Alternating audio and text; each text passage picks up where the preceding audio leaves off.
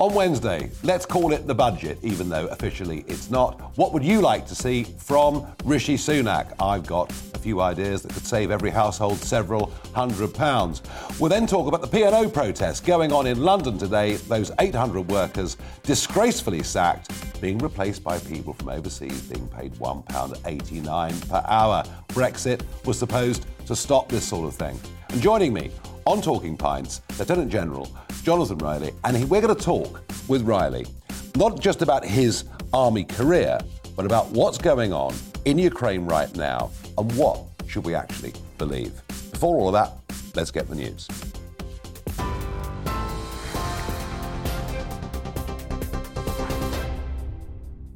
Good evening. Well, the budget always used to be in March. It's now officially been shifted until the autumn. So, what we get now is a spring statement, but be in no doubt. What is coming this Wednesday from Rishi Sunak in the House of Commons is the equivalent of a budget, and it's a very important budget. Now, in some ways, the economy is in better shape than many of us ever hoped it could be. That's certainly from a government perspective. Why do I say that? Well, I say that because income partly because rising prices, VAT, means more revenue. But actually, tax receipts are much better than the government, frankly, had expected. Unemployment is very low. It's below 4%, and many sectors actually struggling for staff.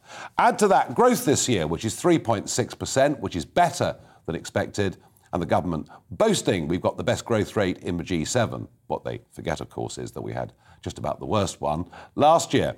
But all of those things are quite good news. But look ahead, and the growth forecast is a miserable 1.3% for next year and expected to stay at those pitiful levels for quite some time. Have a look at the cost of living crisis. There's no doubt we're facing the worst crisis in that regard since the 1970s, since the oil shock of 1973. The Chancellor, we're told, is still going to stick with his, with his growth um, forecasts. And I'm not quite sure what he's going to do to change any of that. He's going to raise national insurance, we're told. He may cut fuel duty. Uh, but if he does that, that's all really rather complex. We already have the most complicated tax system in the world, and it needs simplifying, especially for businesses who spend far too much of their time dealing with administration. And we need real business reforms. And when I talk about that, I'm not talking about giant multinational companies. I'm talking about the five and a half million people out there, some of you watching this program right now, who run their own businesses, act as sole traders. It is time for the Brexit dividend to be cashed in. Across sector after sector, there are so many EU rules that could be got rid of or simplified to allow people in business to go out, make money, and employ people. And we need to end green subsidies. Every household this year will pay several hundred pounds in those green subsidies that I talked about at length last week here on this programme. That would leave every household several hundred pounds a year better off and in a slightly better position to face the undoubted tough times that are coming up ahead. That's my short little wish list. You tell me, what would you like to see in this spring statement? Farage at gbnews.uk. Well, joining me to discuss this is Gerard Lyons, former economic advisor to Boris Johnson, amongst many other things. Uh, Gerard, good evening. Good evening. Great to be on the show again. Yeah, good to have you. As I say, in some ways, the Chancellor has more room for manoeuvre than perhaps he would have expected, say, six months ago. That's correct. The economy, as you touched on, is in pretty strong shape. It has to be said that government borrowing is still high, but over the first 10 months of this fiscal year, it's half the level of a year ago. So it's clearly on an improving trend. So compared to six months ago, the Chancellor probably has about £25 billion more room to play with than he probably expected. Now, the two key issues this week, I would say first, issues linked to the war. And that's an immediate issue, whether it's to help refugees or increase defence spending. But the second issue that attracts most of the attention is to address the imminent cost of living crisis. And that cost of living crisis has three parts to it higher inflation, rising fuel and energy prices, and also higher taxes. The Chancellor can't address the inflation part, therefore, this Wednesday he has to address the other two parts the rising energy and fuel prices, and also national insurance and other taxes. So, getting rid of green taxes on our electricity bills, that is 25% of the bill. Uh, goes in those social, obli- social obligation and green subsidies. Another 5%, of course, is VAT. I mean, they're the areas, surely, the Chancellor needs to look at if households are going to get real help.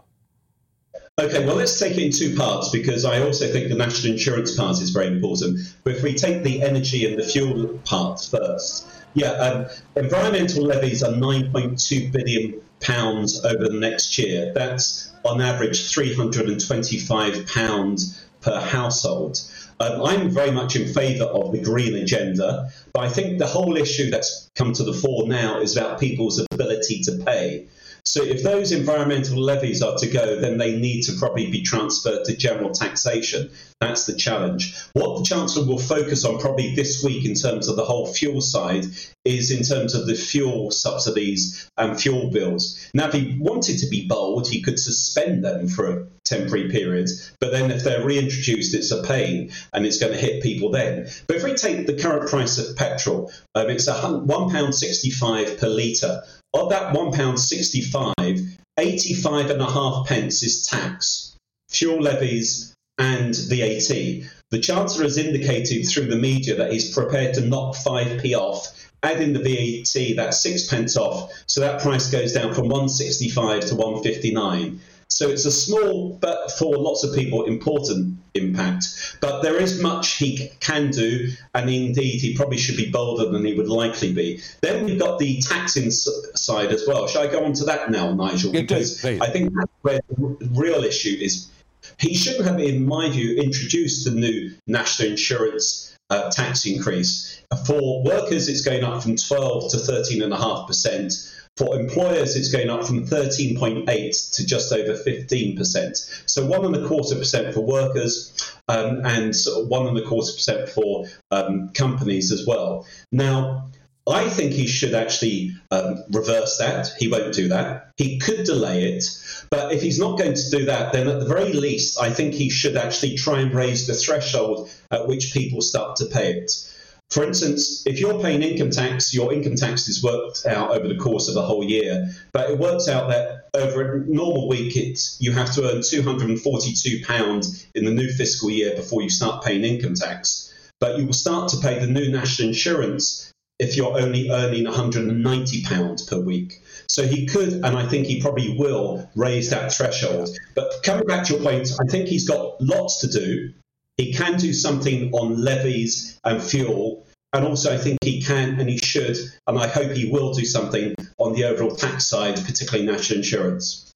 Well, certainly, you know, getting that threshold in line, that would be simplification, which I was urging in my talk up at the start. Yeah. A, fi- a final thought, please, Gerard. You know, looking ahead, the growth forecasts for the years to come are dismal. I can't think of any other word to describe it. Uh, what is it about this government that makes them so reluctant, it seems, to call in, to cash in that Brexit dividend and to start getting rid of excessive um, EU regulation? It could be, for example, Solvency II in the insurance sector. Is it, is it because they've been totally consumed by the pandemic, or don't they really believe in supply side reform? Yeah, I think there's a lot of institutional constraints. The independent OBR that produces the forecast is very cautious about the growth outlook. The Treasury, which combines a budget office and an economic office, so to speak, is always about balancing the budget, although they don't do that very well. In a nutshell, what we need is a pro growth economic strategy. Yeah. That combines yeah. that Brexit dividend, and it means about the way to get the deficit down is not to raise taxes. The way to get the deficit down is not to have austerity. We do borrow sensibly at low rates. We could have done that better by borrowing longer term. But the key issue is this if the choices are borrowing, raising taxes, austerity, or going for growth, you should go for growth. And I think that we need to have a more of a pro growth economic strategy, making the economy more competitive. That requires lower, not higher taxes. I don't think we're going to get that this week. The Chancellor might well touch on it, But maybe we'll have to wait for the budget later this year for the first real steps, hopefully, towards achieving that. Gerard Lyons, thank you very much indeed for joining us this evening here on GB News. Now, fuel, filling up the car, 165 a litre for petrol, diesel, well, it's more like 177, 178. Looking at the garages I drove past earlier on this morning. Well, joining me is Howard Cox, the founder of Fair Fuel UK. Uh, Howard, without your campaign over the last decade, we'd be probably over £2 a litre. Uh, but as it stands, as it stands, we're talking about roughly 85p a litre is uh, tax when you include the VAT. Now, the Irish did cut fuel duties quite heavily, didn't they, last week? Yes, something like 17 pence. And it's a privilege to be on your show again, Nigel. Thank you. Thank you. Um, yeah, I mean, and so is Germany looking at that, Poland, uh, France, uh, New Zealand's cut uh, fuel duty. As usual, our uh, Chancellor is sitting on his hands and he knew about this two months ago. He could have helped hard pressed motorists and small businesses uh, to give some sort of respite. Um, and the other thing he's got to do is in- introduce uh, a body that can actually monitor the uh, opportunistic profiteering further up the fuel supply chain, because that's the issue that's really uh, uh, hitting people in the stomach hard. Uh, in 2014, with the oil prices similar to now, even with equivalent, you know, taking into account sterling exchange rates against the dollar, we're paying something like 15 to 20p more than necessary now. So a combination of fuel duty uh, being cut and uh, implementing pump watch, that would be my nirvana uh, for Wednesday.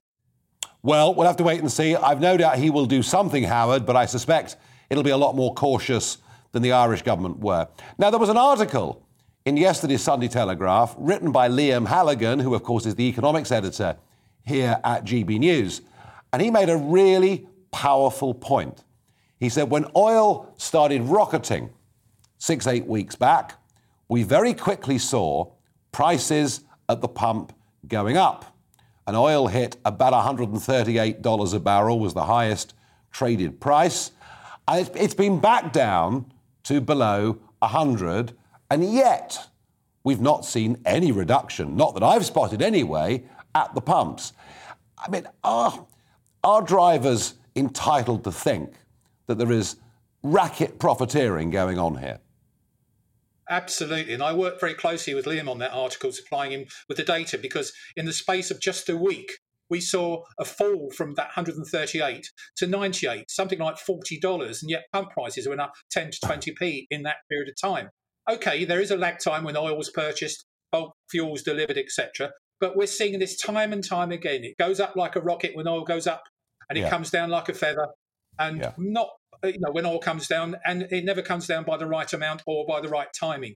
You're, you're absolutely right. There is profiteering going on, and that's why we're yeah. calling on this body. We have Ofgem, Ofcom, off what? Why haven't we got off pump? We call it pump watch. And uh, Robert Halfon MP, the fantastic MP from Harlow, has put in an early day motion calling for this pump watch body. And five years of my campaigning, I hope we might see some fruit on Wednesday. Well, we will get Robert Halfon on this show before too long in that case. Final thought, Howard, and this doesn't affect a large number of people, but it is significant. Red diesel, okay? Yeah. That is diesel without a huge amount of fuel duty. From the 1st of April, it's, the, the duty is going up by 38% on red diesel, and that's going to affect a lot of businesses in this country with a knock on price for consumers. Just share your thoughts on that with us, please. Well, absolutely. It used to be 11p per litre. In fact, it's going up to the same as white diesel. Uh, and um, this is going to affect construction workers particularly.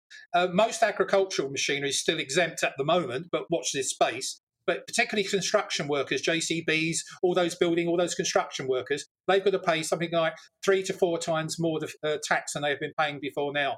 It's going to impact on jobs. It's going to impact on the cost of building. Everything to do with the economy in terms of fuel in terms of fuel duty, in terms of that profiteering, impacts on everything we do in terms of inflation, everything we buy. I'm afraid this government are going to wake up and smell the coffee and do something and motivate the economy. We're, we're seeing diesel, for example, in Germany, France, uh, uh, Spain, and Ireland, something like 15 to 20p cheaper than it is here. Yeah, and yet the commercial yeah. heartbeat no. of the economy, diesel, is being. Something, Howard, something has got to give. Thank you very much indeed for joining us. We're going to watch to see what comes on Wednesday with very great interest. In a moment, P&O. Those 800 sackings that were announced last Thursday. We look at the protests here in London. I'll give you my thoughts.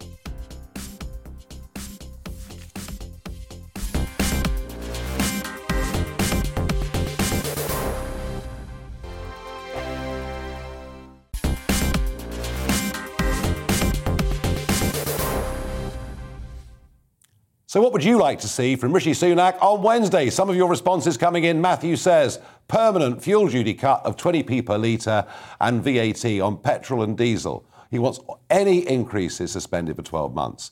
National insurance threshold brought into line with income tax over the next three years. Yeah, that does need to happen. That would be a good, sensible simplification. And that may happen, actually. Mark says just a little something for pensioners would be nice, like a triple lock restored. I'm sorry to say, it isn't going to happen. Ron says lower corporation tax for SMEs. Similarly, under the Conservatives, corporation tax has gone up. I don't think there's any prospect of it coming down, but I understand why you say that. Bob says cut the 20% green levy. It's effectively doubled. Well, it has, of course, because of fuel prices. That's why, and you know, Gerard Lyons was saying this, it's going to work out now to about £325 per household per year. One viewer says, I'd like to see the foreign aid given to India stopped and given to Ukraine as they refuse to condemn Russia and will buy their oil on the cheap too. P&O, I was here last Thursday talking to you when we saw the 800 sackings. We hadn't got the full story. There's been a protest that took place in Parliament Square this afternoon, and GB News' reporter Ellie Costello was there at those protests. You can hear the chants and the voices behind us of RMT unionists and sacked seafarers who on Thursday were told in a pre-recorded message on Zoom lasting not even two minutes that their jobs had been taken from them. They were being made unemployed effective immediately and they were going to be replaced with cheap foreign agency workers. They are outside the Houses of Parliament this afternoon to protest against P&O and their parent company DP World. They want all of their contracts to, to be suspended until this situation is resolved. We can see at the moment there are banners, the RMT banners. I can read some of these signs saying save P&O jobs nationalised now. At the front of this crowd is Jeremy Corbyn. He's standing alongside the RMT unionists. They are all calling for P&O to reinstate these jobs and to reverse their decision to sack 800 seafarers. Well, earlier I spoke to a seafarer who was sacked on Thursday. His name is Lee, and this is what he told me. Um, I was with the company for 30 years. I was a deck petty officer on one of the ships. Um, I was a maritime professional in, in, my eyes. I used to load the ship, do safety checks, uh, assist with navigation stuff. And on Thursday, the rug got pulled away from us. Uh, absolutely devastated for myself and my colleagues. I've got a young family. Um, believe it or not, I'm not old enough to be looking at retirement yet. Um, and the offer that they, have given me isn't even a, seventh, a tenth of what I could earn in between now and the rest of my working life. It's an absolute disgrace. We don't want compensation, we don't want redundancy packages, we want our jobs back. What do you know about the people who have replaced you? And what are your concerns about those replacements? Well, what they've done, they've brought in cheap, very low skilled labour um, with very limited Ro-Ro PAX experience, which is very experienced. Um, there's guys from Ukraine, Romania, Poland, India. The Indian guys, we're being told, are on $1,600 a month, and they want them to work an eight week on, eight week off rotation. Um, P&O itself has been told by the Car- University of Cardiff that the week on, week off rotation is bad enough and they should not be looking to extend it. And this was put to him in a uh, fatigue study that they commissioned in 2013. All that's happened is we've had less people doing more work, so obviously that risk has not disappeared. Well, the question being asked is, is this even legal? Business Secretary Kwasi Kwarteng wants those answers on his desk by 5 p.m. tomorrow. And Grant Shapps, the Transport Minister, is currently looking into the contracts with P&O and their parent company, DP World. Well, there is an understanding that legally P&O were able to do this because their contracts were based in Jersey and therefore they came under international maritime law rather than the protections of British employment law. But in the Court of Public Appeal, this is not going down well. And you can see just by the sheer number of people that have turned out to this protest that this is not going to go anywhere anytime soon. Well, many thanks to Ellie Costello there following that protest. And, you know, understandably, people are very upset and very angry. These workers have done nothing wrong. P&O was a thriving, successful business. It is not the fault of these workers that lockdown happened and P&O took big losses. But here's the point DP World, the owner of P&O, they were happy to take 150 million pounds, weren't they? Happy to take those furlough payments. And now, when business is getting back to normal and hopefully a really busy summer coming up, now they've decided to sack these workers, many of whom have worked for P&O for decades and done a very, very good and, important to say, very safe job as well. And they're chucked on the scrap heap. They're given redundancies. They're told if they speak to anybody or they speak to the media, those redundancies will be cancelled. So one or two of those people in the crowd there today were taking a bit of a chance. This is outrageous. Now, I heard some idiots over the weekend on various media outlets saying, ah, this is all because of Brexit. No, wrong, wrong, wrong. We voted Brexit to stop these kind of things happening. We voted Brexit because we were tired of British workers in many sectors being undercut. That was wrong, and we thought with Brexit we would get a change. Well, I take the point that we have to deal not just with UK domestic employment law, but with maritime law as well. I do take that point. But there is quite an important sanction. It's a popular word these days, isn't it?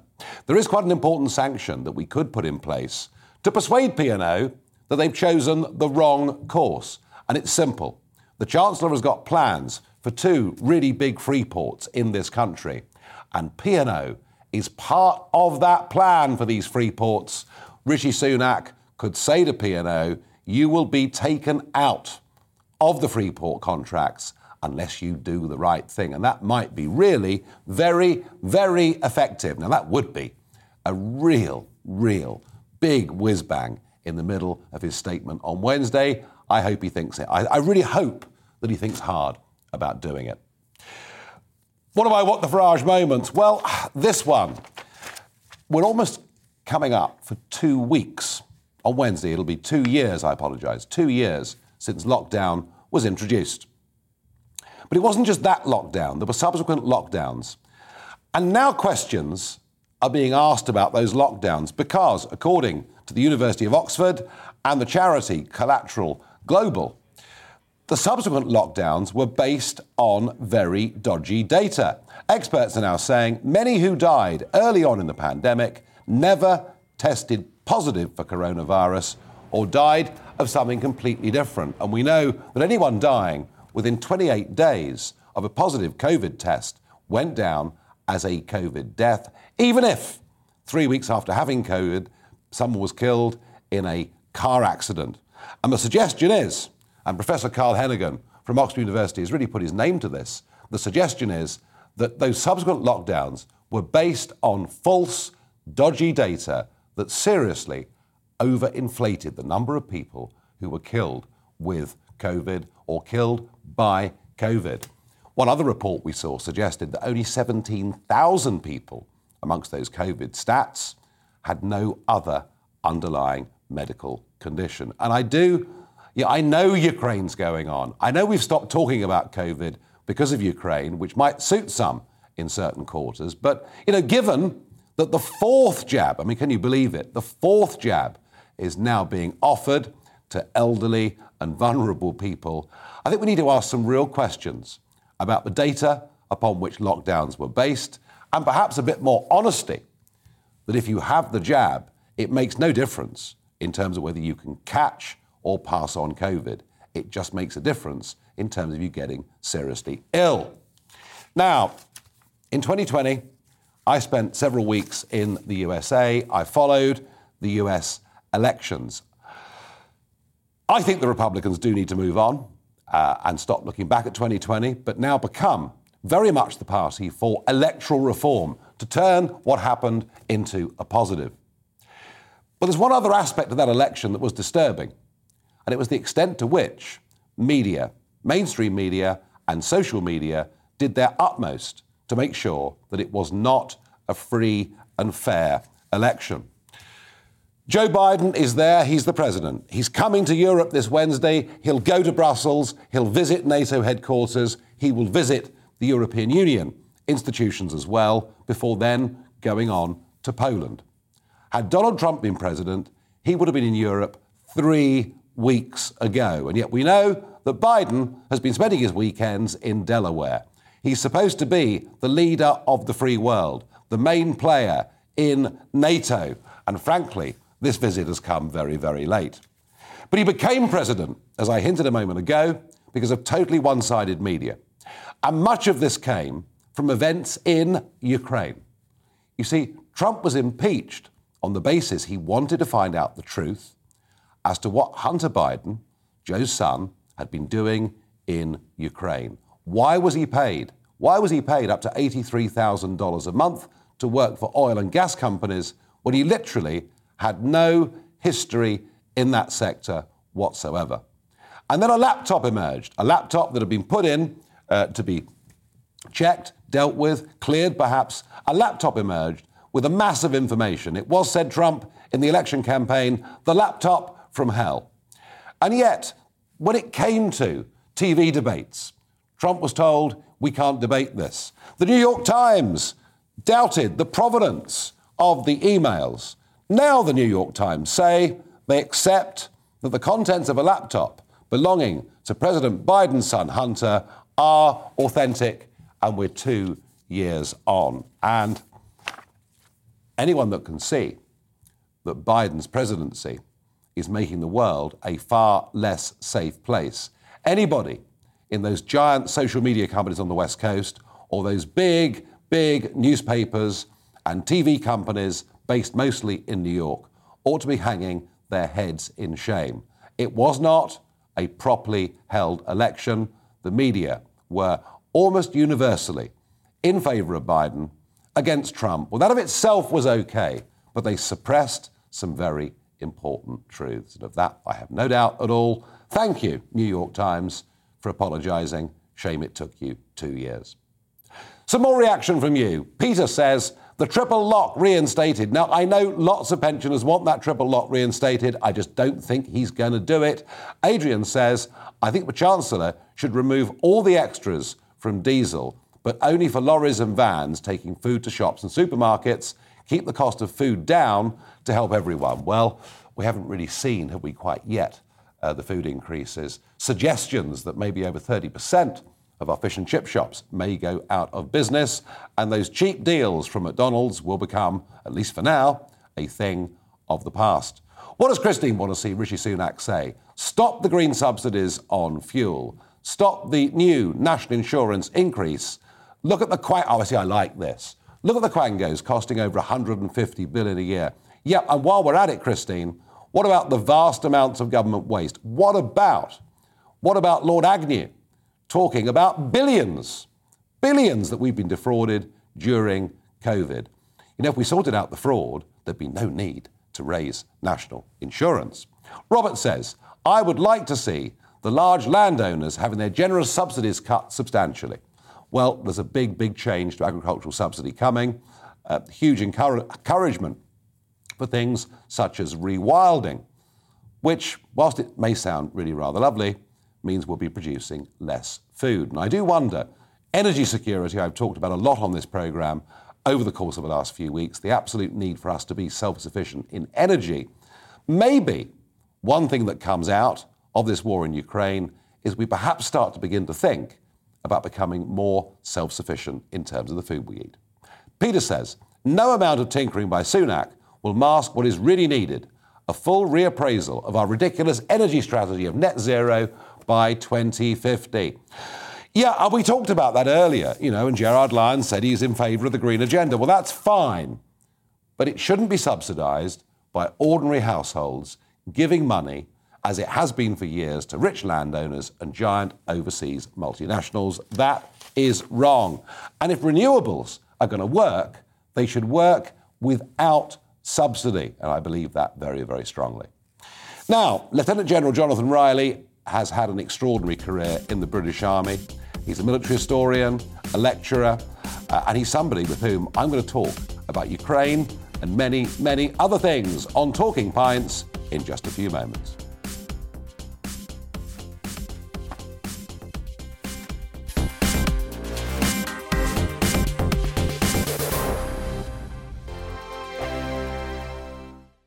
GB News Tavern has been declared open. It is Talking Pints. I'm joined by Lieutenant General Jonathan Riley, retired British Army officer who was Deputy Commander of the NATO led International Security Assistance Force in Afghanistan and these days a military historian and many other things. Jonathan, welcome. Thank you very much, Nigel. Lovely, lovely, to be here. Very good to have you here.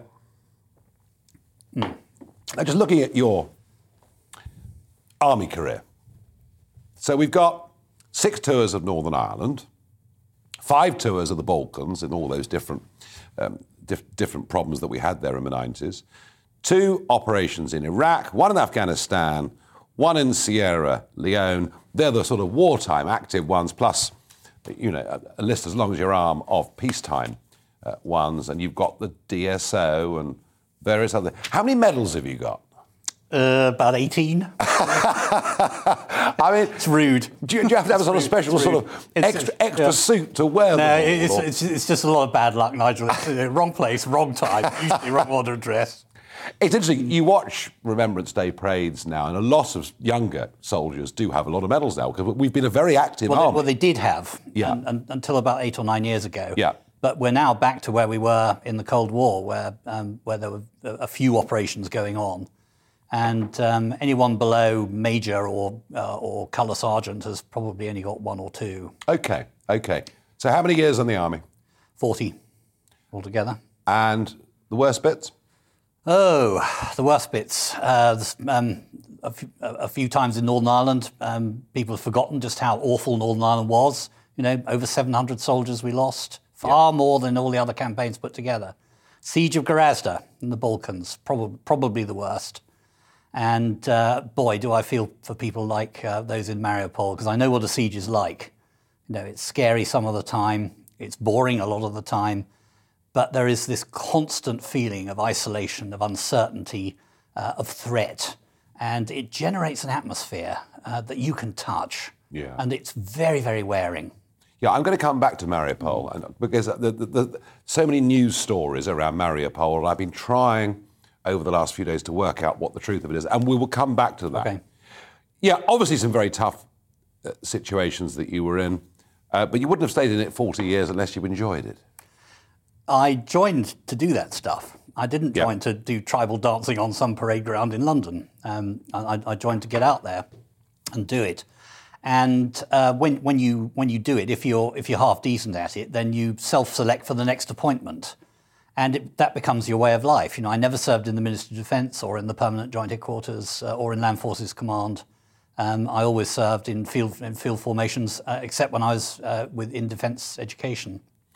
You joined an army that Northern Ireland apart had been relatively quiet in terms of overseas engagements, then got very, very busy, and we've become a little bit quieter again. But you were also part of an army that, in terms of manpower, and in terms of many resources, you saw being cut and cut and cut again. And I've spoken to people from all three services who say it's been quite tough and quite demoralising at times, realising that somehow you're not really valued by government in the way that you used to be.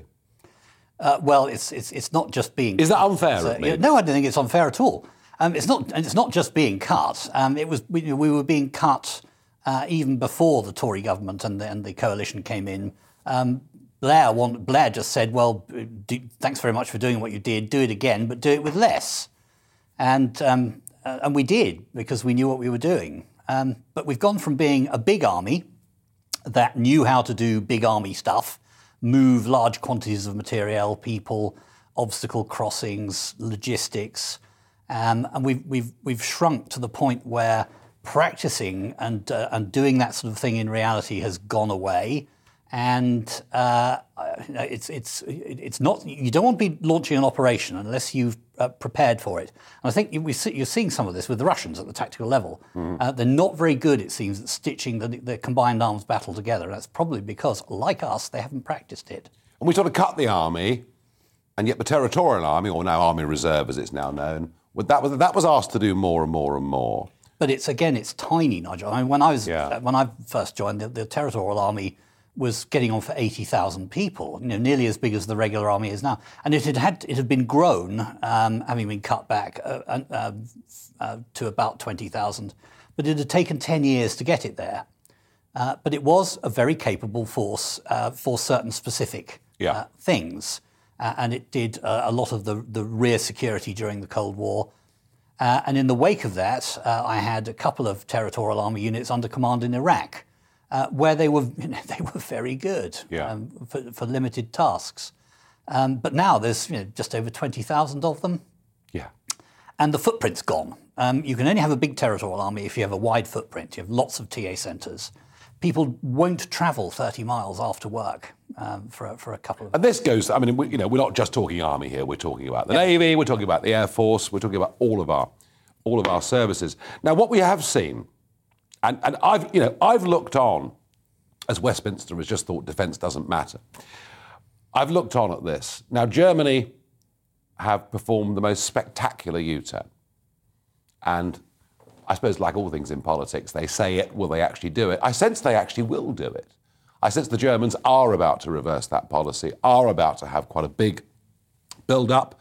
They've bought into the mantra that, you know, peace comes through strength and not through weak. And I certainly believe in that. I'm sure you do too.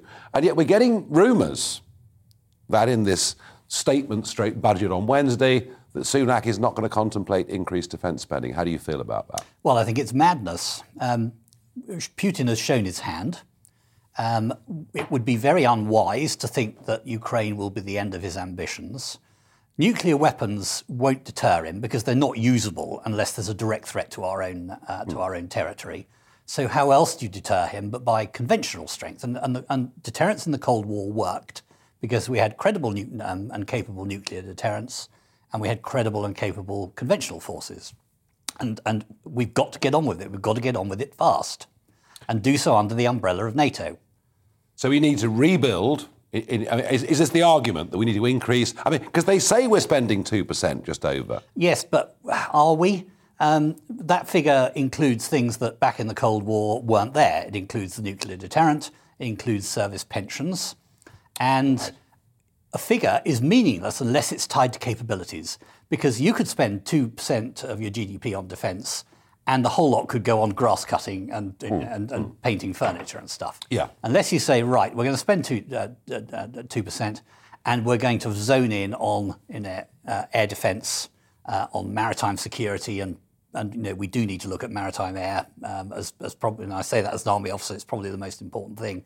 Uh, we are going to invest in back, back into heavy armour and things like that, and, and pin that money uh, to actual capabilities. Do you have many supporters? Do you think increasing military spending at this, e- even given where we are now, do you think it has many friends in Parliament? I think it's probably got more than it did three weeks ago, don't you? no, I do, I do, but it, it, I do, but it, it's been so low down. Yeah, but the list um, of priorities no, of political is, parties. Um, armed forces are an essential attribute of statehood, as Professor Sir Michael Howard rightly and famously said. They're one of the ways in which other nations define you, mm. uh, and they determine how they how they deal with you. Uh, and if you're militarily capable, people re- will respect you and they will deal with you properly. Uh, if, you, uh, if you're incapable, then they won't. And yeah. you, know, you, can see Putin's behaviour, looks at NATO, apart from the USA, and thinks. Pff. Well, NATO, I mean, of course, Afghanistan was a NATO mission. Mm-hmm. Um, Joe Biden pulled the plug on it. Uh, we all wanted it to end, of course. It was a question of how it was to end, but the unilateral withdrawal without consulting NATO allies. I mean, quite a serious moment and, and, and, and, and a big rethink going on, certainly in my mind, about whether the Americans are now going to be reliable under Joe Biden or not. Uh, Biden finally coming to Europe this week, and I think he should have come three weeks ago, mm-hmm. personally, but do you still think there is confidence in NATO as an organisation? Yes, I do. Um, I really do. Um, the, uh, the American Army, for example, has reactivated the Fifth Corps and deployed the forward headquarters into Poland. Yes. Uh, they're deploying an And awful what- lot of. sorry to, to, Yeah. to interrupt. What, what size of strength is that? An army corps would be uh, 50,000 plus. Oh, so it's, it's, it's a serious But deployment. yeah, there's quite a lot of it still in the USA, but they're, but they're bringing more units Yep. forward for nine month tours. Um, I strongly suspect that they'll be permanently basing more, and, and not in Germany, further forward uh, Romania, Bulgaria, um, Poland, the Baltic, the Baltic states. Um, there's a lot of air power being, being moved, um, which isn't being talked about, but of course, that's the most flexible element of defence. And the Americans bring capabilities that nobody else has. And this is why European armed forces are such a one of the reasons that it's such a barking mad idea. Oh, no, no, no, no, no. President Macron keeps saying that the Ukrainian crisis shows the need for a European defence force. Is that so? Yeah. Well, it is so, according to President Macron. Well, uh, uh, I don't think that a European defence force without American backing uh, would be able to face the Russians uh, for more than about 10 minutes. Uh, doesn't have the numbers, doesn't have the firepower, doesn't have the ed- doesn't have a whole a whole raft of things. And uh, it's really the Americans that, that, that are the backbone of NATO, and it's the Americans that that, that, that Putin uh, most fears. Okay, so you feel that I mean Trump, of course, you know, said some pretty harsh things about NATO. He turned Yes. up in Brussels and said, "Look at this great big building. Why have you spent all this money on it? And you know why? comment. You know, and why are you why are you all delinquent and not paying your two percent?" I mean, I, I actually think he was right to say those things. Yeah, um, he had a point because uh, one of the diseases of the post Cold War NATO has been far too many headquarters and not enough soldiers. Yes, and it was all to do with the sort of the dividend, wasn't it, of the Berlin Wall coming down and everything. So you still feel that, that the Americans, whatever I think of Joe Biden, forget that. You still feel the, you still feel the Americans are committed to this. Yeah, because you know I, I have the privilege of, uh, of doing a lot of work with the American military. Um, I served with them for, for a long time. I know them. Uh, the U.S. military knows how to fight. It knows its business. Yeah. uh, and it's a it's a determined, dedicated, capable professional. And they respect us enormously. Yes, I mean, I'm not quite sure how it is that we're uh, repaying that respect at the moment by shrinking in, in the way we are and dumping so many capabilities. Um, how, how it is that they still still trust us, I, I'm They not do. sure. They do. They really do. Jonathan, we've got what's going on. Mariupol, we touched on earlier. A siege. Thousands of people uh, reportedly left Mariupol over the course of the last few days. No electricity, no internet, no mobile phones. They've all run out. Yes, back to Gorazde in the 90s. I mean, yeah. yeah, and and you know we're, we're told that thousands are being taken against their will as almost political prisoners and taken into Russia. The Russians say no, no, no, no, no. Mariupol is overwhelmingly a Russian-speaking area, and they'd rather come for safety in Russia than stay in Ukraine. Um, I mean, look, there's nothing that Putin has done over the last few weeks that is good in any way at all. But when we see all these news reports, I bet there are a lot of people sitting at home now thinking, we see all this stuff. What are we to believe? Well, there's an old saying in the military the first report is always wrong. Um, so I'm, I'm always intensely skeptical of everything, anything that I hear first off, uh, and anything that is not corroborated by a series of, uh, a series of other evidence. Uh, because it's too easy to get suckered by a deception, either misinformation, uh, you know, error, Yeah. or disinformation, deliberate misleading. And both are going on, and the Ukrainians are doing it, and the Russians are doing it, and I bet the BBC's doing it too. So be skeptical about Be, everything. be highly skeptical about anything. And we keep hearing all this about the Nazi Azov battalion, and we hear about biolabs and all of these things. Um, and Ukraine is a very corrupt country, and I touched a moment ago on Hunter Biden and you know his involvement with Burisma, the company, and all the rest of it. And yet, when it really comes down to it, you know, Putin, who I thought was quite a clever operator 10 years ago, seems to have lost the plot completely. I mean, he's invaded Ukraine. The vast majority of Ukrainians in Western Ukraine do not want to be under Russian control. Can you see an ending to this? Is there a peace deal possible? Well, I, I, I, mean, I agree. I think the whole thing is a massive strategic miscalculation. Yeah, yeah. But he's going to have to pay for that. Um, I think at the moment we, we've got to make a distinction between what's happening at the tactical level, where the Russians are often not doing terribly well, and what's happening at the level of the campaign. And it looks to me as if the Russians are sitting on most of what they see as the bargaining chips mm-hmm. for the negotiations. It's now all about the negotiations.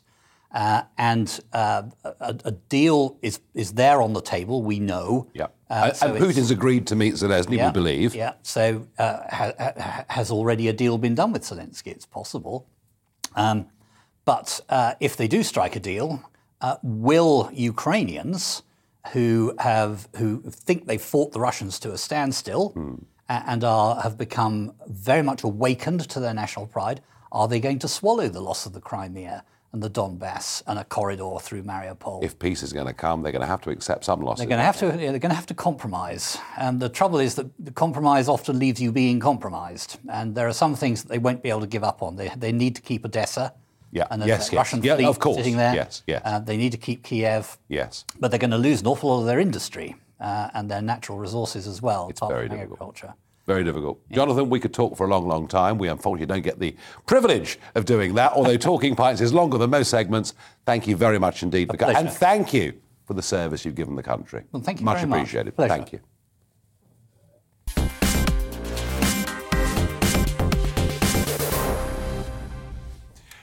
Right, it's Barrage the Farage. Who knows? Maybe you've sent in some military questions too, so I've kept Jonathan here on standby as he should be. Fraser asks me, should Boris personally intervene with P&O ferries in order to help reinstate unjustly sacked dedicated workers replaced by cheaper foreign workers? Well, look, you know, Boris could. I think actually the stage is set. The stage is set for Wednesday for Rishi Sunak to say we are pushing on with these two big free ports. P&O were very much a part of our plans.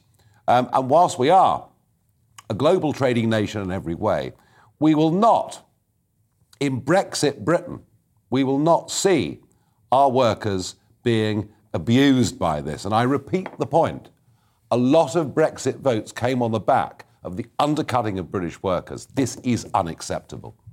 Andrew asks, should we build up our armed forces and by how much? By how much, Jonathan Riley?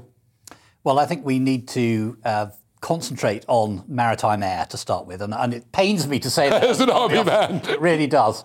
But you know, back in the Cold War, we had a we had a fleet of, seven, of seventy or so frigates and destroyers, a large number of submarines, uh, and, and, we had a very large and capable air force, air force that could look after our airspace and our territorial waters. So that's the first. That's, that's, the key priority. Right. Let's keep going. Ken asks, should we have boots on the ground in Ukraine? Well, uh, not. I don't think so. Do you? Not right now, um, but if there is a deal, then maybe uh, there will be an agreement for an international monitoring force. That's going to be a tough one Which to negotiate. Which is going to be tricky but to find but, somebody but interesting. neutral. Mm. Uh, one more to go. Right, a few seconds left. One viewer asks, who do you think would be the best peace negotiator between Russia and the West and Ukraine? I think Israel. A few seconds. Turks are doing a pretty good job. Turks are doing a pretty good job. There you are. You see, there are lots of possibilities. It won't be the American president because he has been missing in action. I'm done. Mark Steyn takes over from me in a few moments' time.